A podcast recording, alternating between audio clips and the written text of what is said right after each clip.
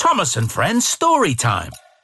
Buckle Tracks and Bumpy Trucks, a podcast story for kids, starring Sir Topham Hatt and Flynn and Belle the Fire Engines. Based on the railway series by the Reverend W. Awdry, Created by Britt Allcroft, read by Mark Moraghan and friends. This is a story all about how different weather can cause problems on Sir Topham Hatt's railway like the hot sun, which can buckle tracks and start fires. Luckily, Flynn and Belle, the fire engines, are always on hand to tackle any fires. Flynn is a bright red fire engine who has a siren that sounds like this. Belle is a big blue fire engine with two water cannons. She has both a whistle and a bell, and they sound like this. So let's begin our story. Buckle tracks and bumpy trucks. It was a very hot summer day. The hottest day ever. The sun was shining brightly. It hadn't rained for weeks, and the fields and bushes were looking brown and dry. Thomas was puffing along his branch line when he passed Flynn and Belle the fire engines from the search and rescue centre. They were spraying water onto a fire in the bushes beside the tracks. Bubbling boilers! Another fire! There are always more fires when the weather's hot, Thomas. Everything gets so dry. Well, I hope you managed to put it out quickly. We will!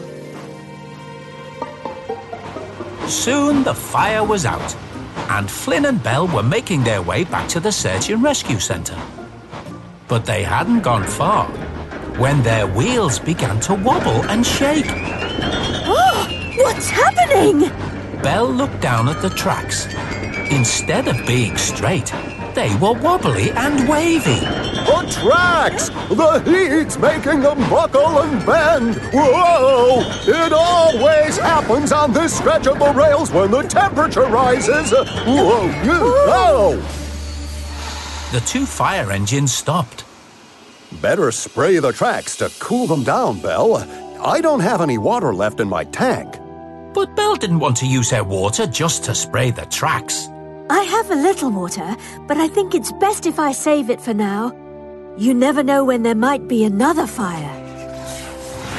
So Flynn and Belle carried on, leaving the buckled tracks behind them. At Knapford Station, the heat was causing problems for Sir Topham Hatt too. In his smart suit and hat, he was getting far too hot.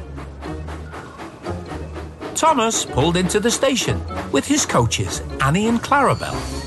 Good morning, sir. Good, Thomas. Good. I'm hotter than a than a baked potato in the middle of the desert. And that's why I'm here. Sir Topham Hatt's mother, Dowager Hatt, stepped onto the platform. To give you something that will help you to stay cool. Close your eyes. Sir Topham Hatt closed his eyes. He liked surprises. Oh, is it an ice cream? Oh, I would love an ice cream. A nice cold, ice cold. Dowager Hatt opened the lid of a large round box. Sir Topham Hatt gasped. Uh, Hat? Uh, In the box was a large white hat with a wide brim. Much better for you to wear this instead of your topper. But, but, why? Dowager Hatt took the big heavy black top hat off Sir Topham's head. Because black absorbs the heat, of course. So a black hat is bound to make you hotter. A nice white hat will reflect the heat and keep you cooler. You do want to stay cool, don't you, Topham? Sir Topham Hatt reluctantly put on the strange new hat. He thought it looked like the kind of hat people wore on holidays to very hot countries. It makes me look as if I'm going on safari. Better safari than sorry. As Dowager Hatt climbed aboard, Thomas giggled to himself. That's right, sir. You never know when you might spot a herd of elephants. Sir Topham Hatt felt silly. Oh, the indignity. That's my line.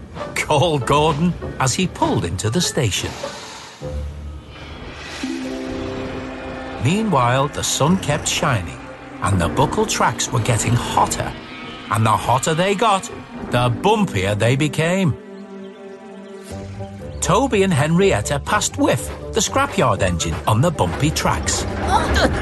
Oh, these buckle tracks need to be fixed. Oh, oh. Whiff was carrying trucks full of glass bottles.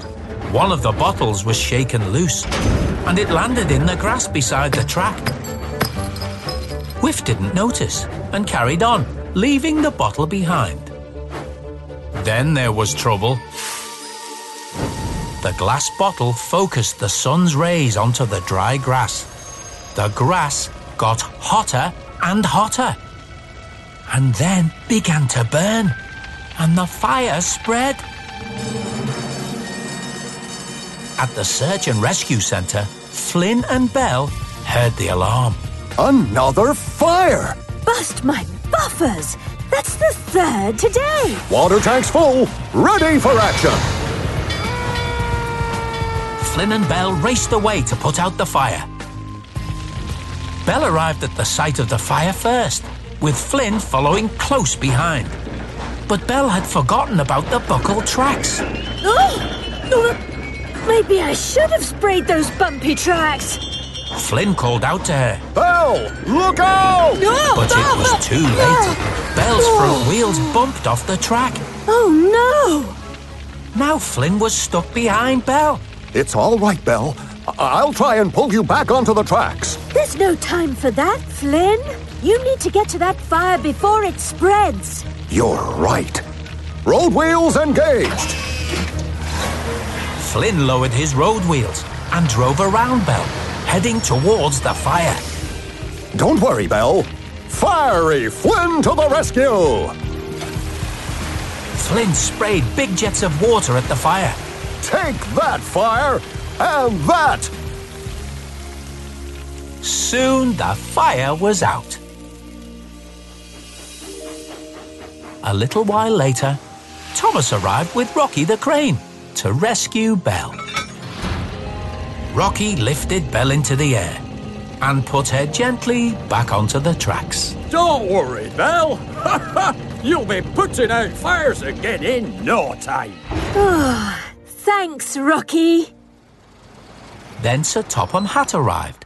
He was happy to see the fire had been put out, but was still very worried about the bumpy tracks. Oh dear, oh dear. What am I going to do about these tracks? Every time we have a heat wave, they buckle and bend. Sir Topham Hatt took off his white safari hat and looked at it. Oh, as if my day wasn't bad enough having to wear this silly hat. Although it has kept me rather cool. Then, an idea flew into Thomas's funnel. Uh, excuse me, sir.